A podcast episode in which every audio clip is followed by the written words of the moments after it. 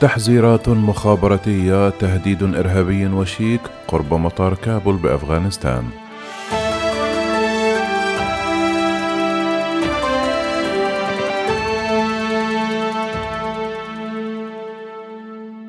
قال دبلوماسي من دولة عضو بحلف شمال الأطلسي في العاصمة الأفغانية كابول اليوم الخميس أن حركة طالبان تعهدت بالأمن خارج مطار كابول لكن تقارير المخابرات التي تتحدث عن تهديد وشيك من تنظيم داعش لا يمكن تجاهلها يأتي ذلك فيما قال دبلوماسي غربي في مطار كابول اليوم أن حشودا ضخمة تواصل التوافد على بوابات المطار رغم تحذيرات الولايات المتحدة وحلفائها من هجمات محتملة قد يشنها تنظيم داعش.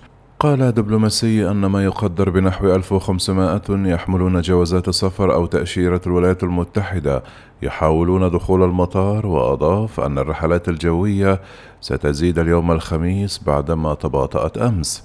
وبعد تحذيرات أمريكية وبريطانية أعلنت وزيرة الخارجية الأسترالية ماريس باين في وقت سابق الخميس أن هناك تهديد كبير بوقوع هجوم إرهابي قرب مطار كابول حيث حثت كامبيرا مواطنيها ومن لديهم تأشيرة دخول لأستراليا على الابتعاد عن المنطقة.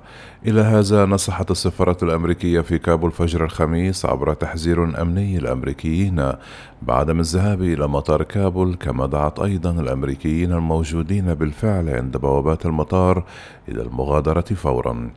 فيما أفادت شبكة سي إن إن بأن واشنطن تلقت معلومات تشير لتخطيط داعش لهجمات إرهابية في محيط المطار. بالتزامن قالت وزارة الخارجية البريطانية أنها نصحت بعدم السفر لأي سبب إلى أفغانستان مضيفة إلى أن الوضع الأمني في البلاد لا يزال مضطربا وأن هناك خطر كبير من وقوع هجوم إرهابي. وأضاف مكتب الخارجية والكومنولث والتنمية بعدم السفر لأي سبب لأفغانستان حيث قال ينبغي ألا تسافروا لأفغانستان. كما أوضحت أن الوضع الأمني في أفغانستان لا يزال مضطربا وأن هناك تهديد مستمر وكبير بوقوع هجوم إرهابي.